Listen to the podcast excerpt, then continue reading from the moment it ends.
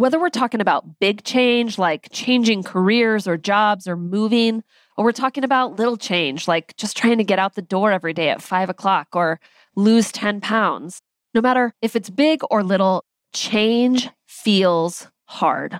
Change feels hard for everyone. And over the last five months, my family and I have been in the midst of a really big change. In today's podcast, I want to share all about what's been going on in my life and my family's life and talk to you about the five things I think I did very well to help me stay on track and create ease and less anxiety through the change. You ready? Let's get to it.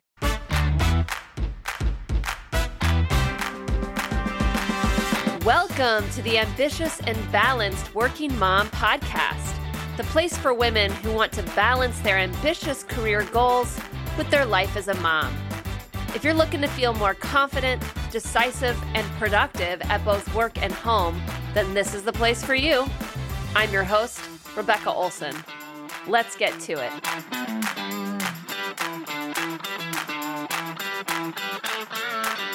Whew.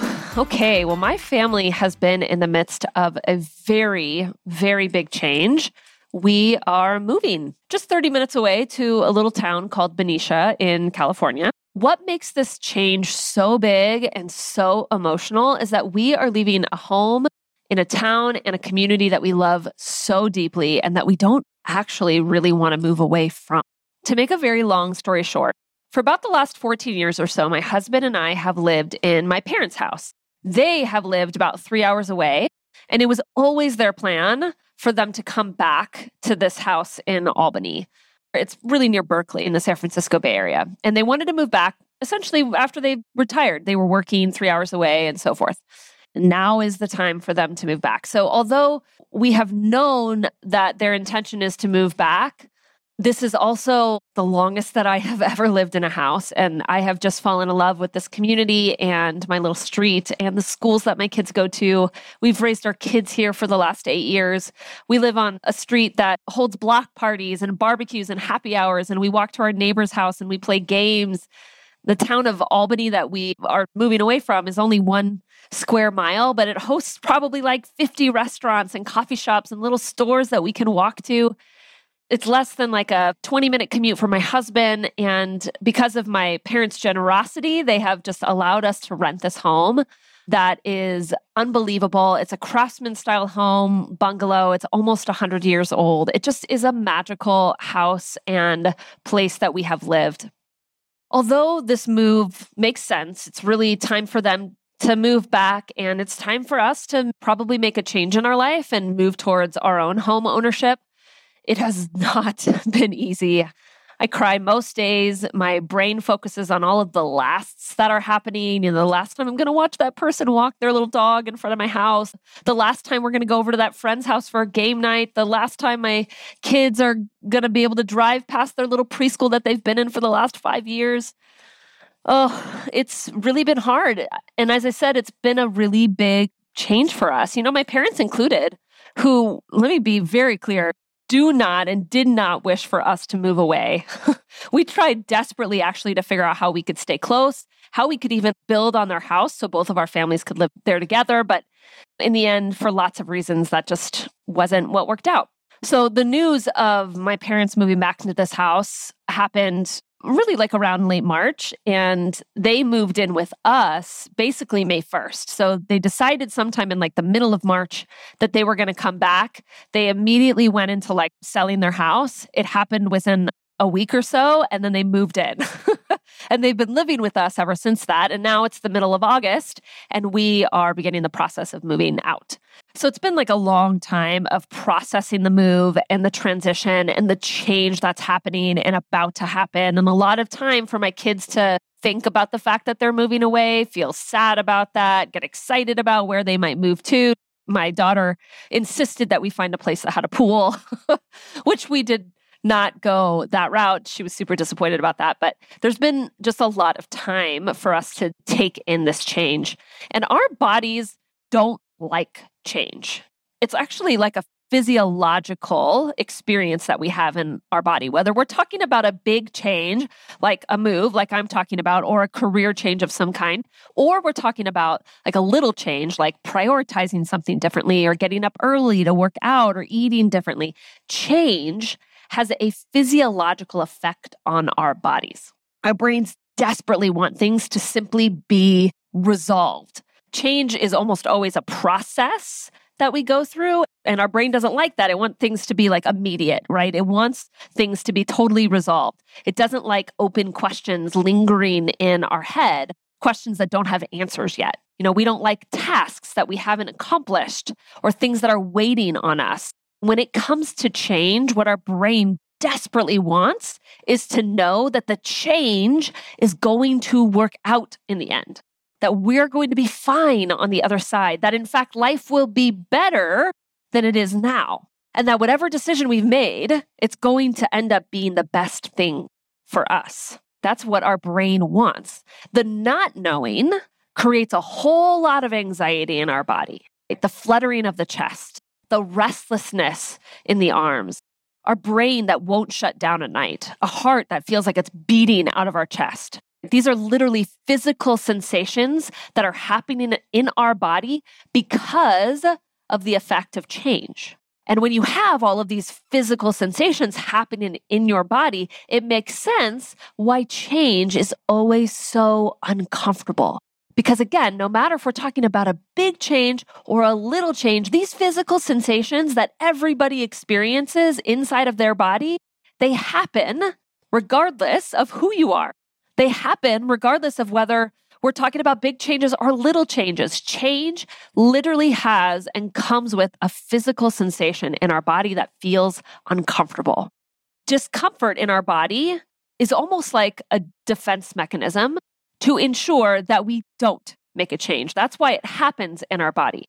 We have all of these physical sensations that come with change that makes us feel really uncomfortable because our brain does not want us to go through the change. And so it brings about this physical sensation in hopes that you don't do it, that you don't follow through, that you hold yourself back because of all of the unknowns. Because of fear, because we don't always know what's on the other side. And our brain's primary job, you hear me tell you time after time, is not happiness, it's safety and security. Its primary function is to keep you alive, to survive. And the easiest way to survive is to keep doing exactly what you're doing every single day. Wake up, keep it the same, go to bed exactly the same way. That's the easiest way to keep you alive is to not rock the boat in any way, shape, or form. But of course, change is inevitable. Change happens to all of us. Change indicates growth indicates new beginnings. Change is required when we set goals. When we want something new and big in our life, it requires change. If you want to be happy in your career right now as a working mom and you're not, it's going to require a change of some kind. If you want to experience balance and you're not experiencing that now, then it's going to require a change of some kind. And all of that is going to feel uncomfortable. And it's also a sign that you're probably on the right path. Okay, so coming back, you know, my family and I have been in this massive change for the last five months or so. And while in the midst of this change, I have done some things like really well and some things not so well, of course. And I want to take the rest of this time today on this podcast to go through the five things that I think I did really well during this change in an effort to help you navigate change, whether that's big change or little change, in an easier, less stressful way. Okay, so the first thing that I want to talk about that I think really helped throughout this entire change process was self compassion. It's the most important thing that you can give yourself in the midst of any change. Let me describe for you what self compassion really looked like for me in the midst of this time. So, hopefully, you can kind of identify for yourself what self compassion might look like for you. Self compassion is essentially being compassionate with yourself, right? It's about being kind to yourself. And I want you to imagine what life would look like in the midst of change, whether that is in a new diet or you're losing weight or you're making a big career change or you might be moving like me, and it to be filled with self compassion. So for me, what that looked like or has looked like is unapologetically allowing myself to feel any and all emotions that have come up over the last five ish months. In the beginning, when my parents told me the news that they wanted to move back, those feelings were a lot of anger. There were a lot of bitterness. I actually remember telling my mom over the phone, maybe just a couple of weeks after they had given us the news that they wanted to move back. And she was asking me what some of my thoughts were and what we were going to do and where we were going to move and all of those things. And I just straight up told her, like, don't ask me that question again because it brought up all of this very like negative energy towards her and towards the move. Like I was just kind of in this bitter, angry place. And I wanted to allow myself to be angry and bitter. And she just was continuing to like to poke at it. And so I just had to be like, no, you're not allowed to ask me that question anymore. After I kind of got over anger, I went through a grieving process for a really long time. I still feel like I'm in a grieving process. I let myself cry. There were probably weeks when I cried at least several times every single day. I just let myself be sad. You know, when the neighbor walked by with his dog in the front of my house, something that he does twice a day, that just made me sad to think about the fact that I wasn't going to see him anymore. And I just let myself be sad.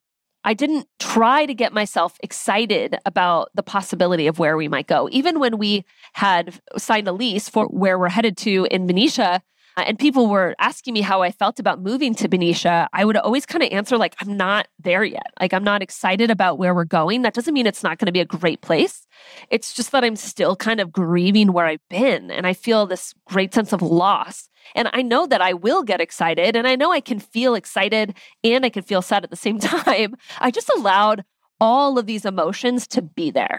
And sometimes when people would say, oh, it'll be okay, you know, change is good, and they'll almost try to like help me not feel sad anymore. Sometimes I would even stop them. Like if they were somebody I was close with, I'd be like, look, I'm okay being sad. Like I don't need to fix my sadness. I'm just going to be in this space for a long period of time. You know, sometimes self compassion looked like me just wearing my pajamas most of the day just because I wanted to be comfy and not being on camera for Zoom meetings as often or just telling clients, I'd say, I know we're supposed to be on Zoom. Is it all right if we just do a phone call today?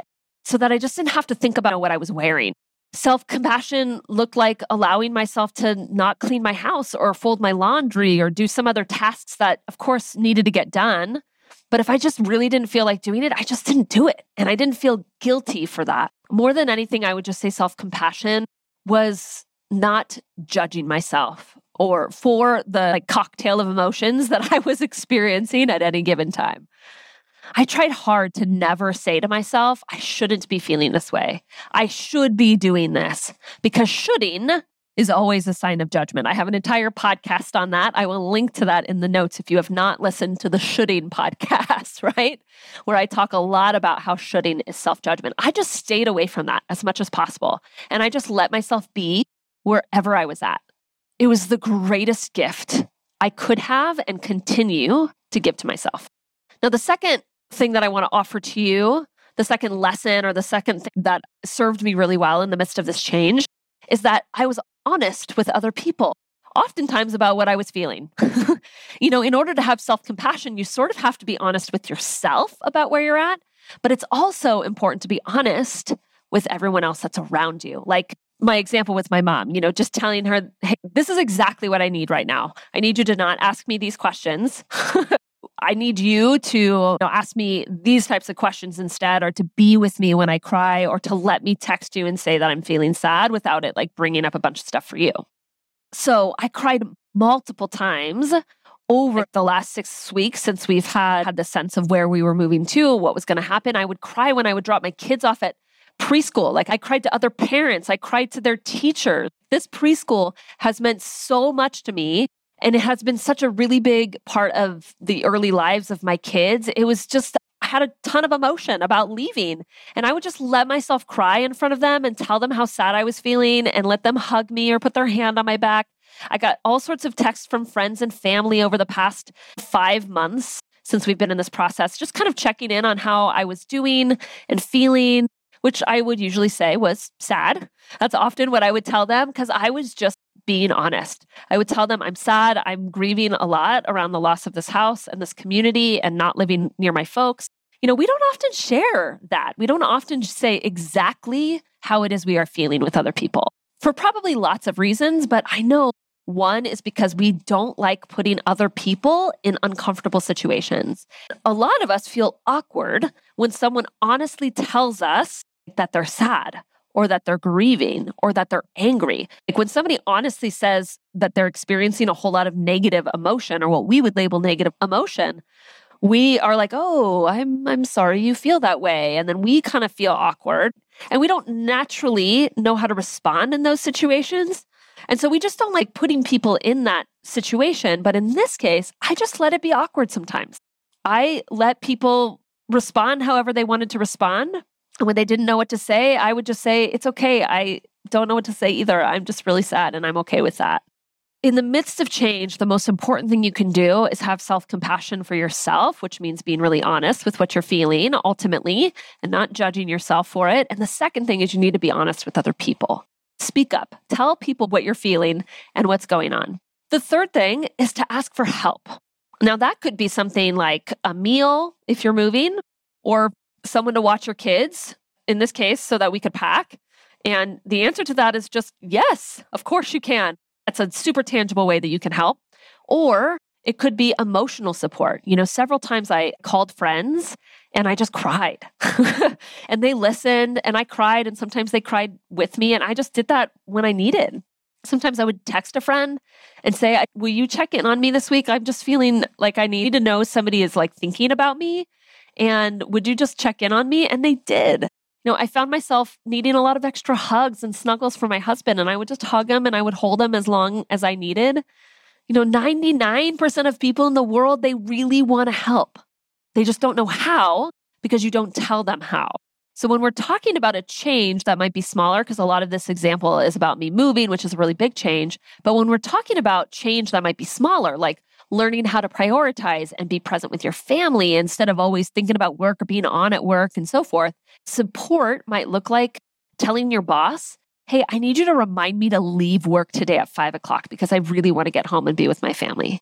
Or maybe you say, hey, in our next one on one, will you ask me how I'm doing about leaving work on time? Because that's something that I really am trying to work on. You can ask for accountability. Or if you're trying to change eating habits so that you can lose weight and feel better in your body, that kind of help might look like deciding to order a meal service three times a week for a couple of months just to get in a better rhythm of eating healthier and eating food that's good for your body and so forth, even if there's an investment cost to that, if it's going to help you to stay the course during the midst of that change, then it's 100% worth doing that. Or it might be asking your parents or a friend or a neighbor or a spouse, you know, to watch your kids for 30 minutes so that you can go on a run. Ask for what you need. I bet there's nobody in your life who doesn't want to help you through the midst of change, no matter what that change is. So the fourth thing is to expect that your brain is going to forget why you're making this change in the first place. we had this opportunity to rent a house just a mile from where we were moving from, from that Albany house, which would mean that the kids could stay in their schools, that we'd just be living a mile from my folks, that we wouldn't really be like changing much of our community or our churches or anything like that. At the same time we saw that house, we saw another one, which is the one that we're ending up moving to in the town of Benicia, which is 30 minutes away.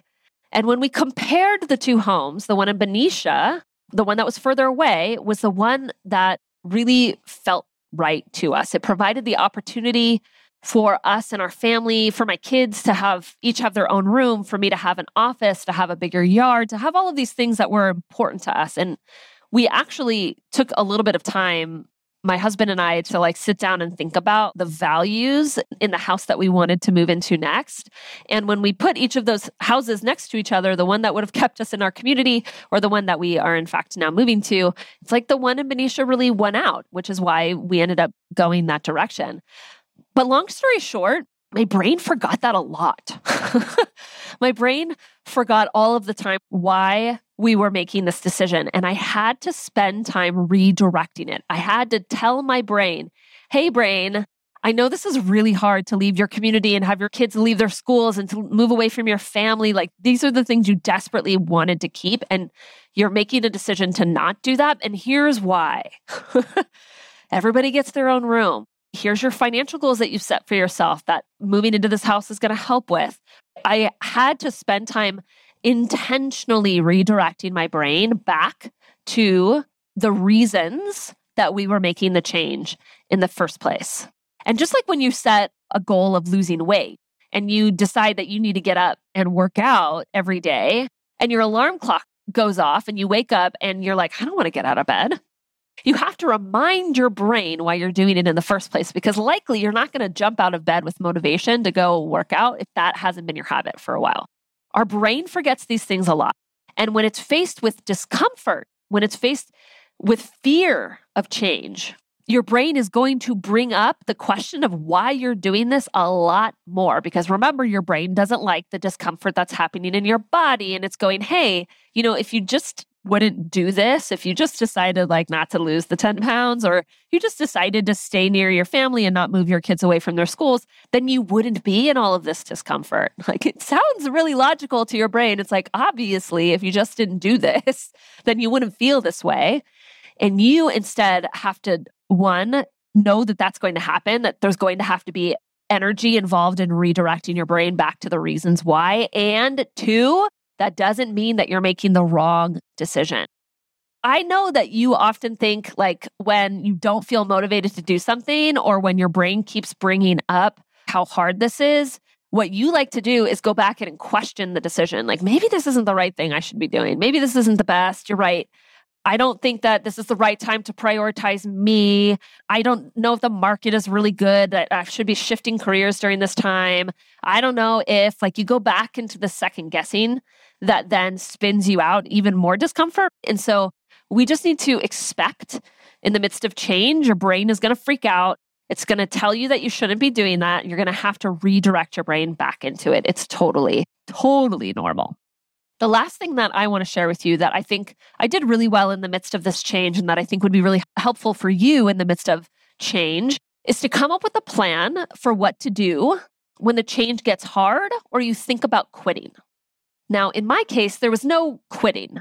My parents were moving back in. They had, in fact, already moved back in. We needed to go out and find a house. So there was no quitting, but I did have to make a bunch of decisions along the way in the midst of this. Like, for example, from the signing of the lease to the time we actually moved was about 12 days. It wasn't very long. In the midst of that time, there was just no way that I was going to be able to work during that time. That was too fast of a time frame. My kids were starting their new school earlier than they would have had we stayed. Our school started at nine, like where they had been going. The new school started at eight. And because we weren't going to be in the new house by the time the school started, I had to commute them out to their new schools. There was all these things, right? And so I had to make a decision to just, I need to cancel my client calls. I need to move them to the end of August, beginning of September.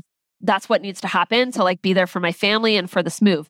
Of course, my clients all understand that. There's no problem with that. But I many times had to remind my brain why I was deciding not to work because my brain kept going, You're letting so many people down. I'm sure that they're upset with you. The working moms out there in the world, they need you and you're not showing up for them. You should be working on your business more than you're working on your business. My brain wanted to rethink the decision I had made to like stop working for a period of time so that I can get my family and us through this move. I had to come up with a protocol for myself for what to do when that happened, when I felt like quitting on the plan that I had for myself in this case.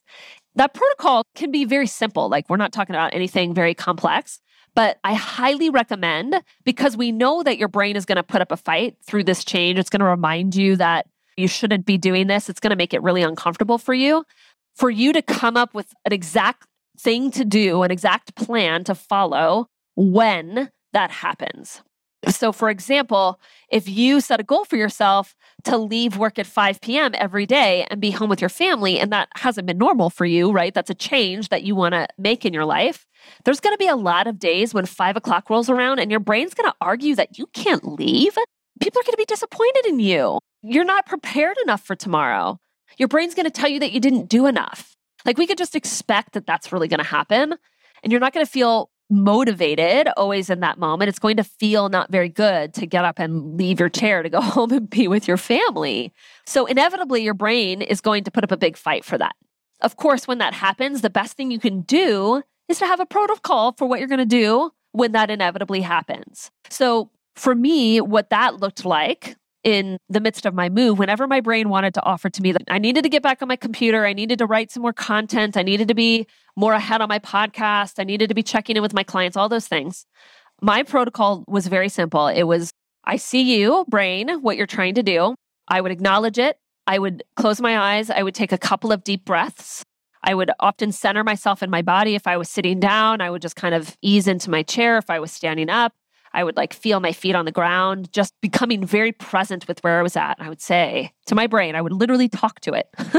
I see you. I know you're thinking that this is what I should be doing, but here's what I've decided to do. My family really needs me right now. It's more important to me to be present for my kids and help them through this transition and be very present for them than it is to write one more social media post. And I would notice all of those sensations in my body. This is emotion processing. This is something that I do with all of my clients. I help them through this moment of discomfort that, of course, happens when we're in the midst of change. And that's it. Usually I would breathe and then I would move on. Like I'd go pack the box or I would do whatever the next task was that I needed to do. Or if we're using the example of leaving work at five o'clock, it might be your plan to text your partner and let them know that you're on your way home. So you have some form of accountability for getting out the door. So create a plan for yourself when your brain forgets what you're doing and why you're doing it, and literally write steps for yourself. I have my clients put on a sticky note, like, here's the five steps. Here's exactly what I'm going to do when this happens. I just had one of the free coaching sessions today that I offer to women who are interested in working with me as a coach. And she told me that she 100% knows that she needs to pivot in her career. That's what she told me. 100% I know that I need to pivot in my career. Not only does she know she need to change jobs, but she probably needs to do something different as well. She doesn't know what exactly what that is and that was why she was coming to me for coaching as she feels very lost and stuck and not sure what her next steps are. And when I asked her what was getting in the way of her really figuring out what she wanted, what she told me was fear. She was afraid of losing the flexibility and the money that she was making currently. And she was afraid to put herself out there and do new things. And she sort of felt like an imposter in some ways. And so I told her that one of the things that we're going to do in coaching was come up with a protocol for when all of this fear and anxiety comes up for her, because it's inevitable. If you're going to apply to a new job that you only know 70% of, the other 30% you're going to have to learn on the job. Your brain is probably going to tell you that you're not qualified and that you shouldn't be applying for that job. And when that happens, rather than not apply or even allow yourself the possibility of not applying, you need to come up with a protocol how to handle that in the moment. And I told her that I was going to teach her exactly what to do when all of that fear comes up. I was going to teach her how to calm her body down. I was going to teach her how to keep moving forward despite the fear and anxiety that comes up when we go through change, when we do something new, when we do something big in our life. Because at this point, her brain was sort of in charge and her brain was bringing up all of the fear anxiety and she was listening to it. And that was what was keeping her stuck. So I was going to help her through that moment. So the fifth thing I want to share with you to help you really ease your change is to come up with a plan or a protocol for what to do when you feel like quitting, or you do, in fact, quit, maybe for just a moment in the middle of the change, or when you're starting a new habit or where you're doing something new and big. Okay, so let's just review really fast the five lessons that I've learned in the midst of this move that I want to offer to you to help you in the midst of change. Number one, have self compassion. Allow yourself to feel whatever it is that you need to feel or want to feel without any judgment. Number two, share how you're feeling with others. Be honest. Number three, ask for what you need. People want to help. Number four, expect that your brain is going to forget why you're making this change in the first place and that you're going to have to redirect it. So, really know why and feel really committed to why you're making this change so that you can, in fact, redirect it. And then lastly, come up with a protocol for exactly what to do when you fall off the bandwagon or when you quit or just when your brain is running amok and reminding you of all of the reasons why you shouldn't be doing what you're doing. Working moms, if you are struggling to meet your goals right now, if you know you need to make change in your life, but you're really having a hard time doing it, if you feel stuck, I can help. I am a life coach for ambitious working moms. So if you've been thinking about hiring me as your coach, now is the time. The process starts with you booking first a free coaching session. I call that a breakthrough call. That is the time we're really going to spend talking about why you feel stuck or out of balance right now, exactly what you need to do in order to move forward. And we'll discuss all of the various coaching and options. I want to answer all of your questions to really help you determine if coaching is the right next step for you. So you can go to RebeccaOlsonCoaching.com forward slash book to find a time to connect with me in the next week or so, now is always the time. There's no reason to be going through any kind of life change on your own. I am here to both make it easy, doable, and help you do it faster. All right, working moms, talk to you soon. And let's get to it. Hey, before you go, I want to take a moment and tell you about an opportunity to speak with me directly. If you've been listening to this podcast and still feel like you need help balancing a fulfilling career with motherhood, then I encourage you to schedule a free breakthrough call. On this call, we will get crystal clear on exactly what it is you want out of your career and how you want to balance that with motherhood. And then we'll craft next steps for you to start moving toward a more calm and fulfilling working mom life. Head over to www.rebeccaolsoncoaching.com forward slash book to apply for this free call. Till next week, and working moms, let's get to it.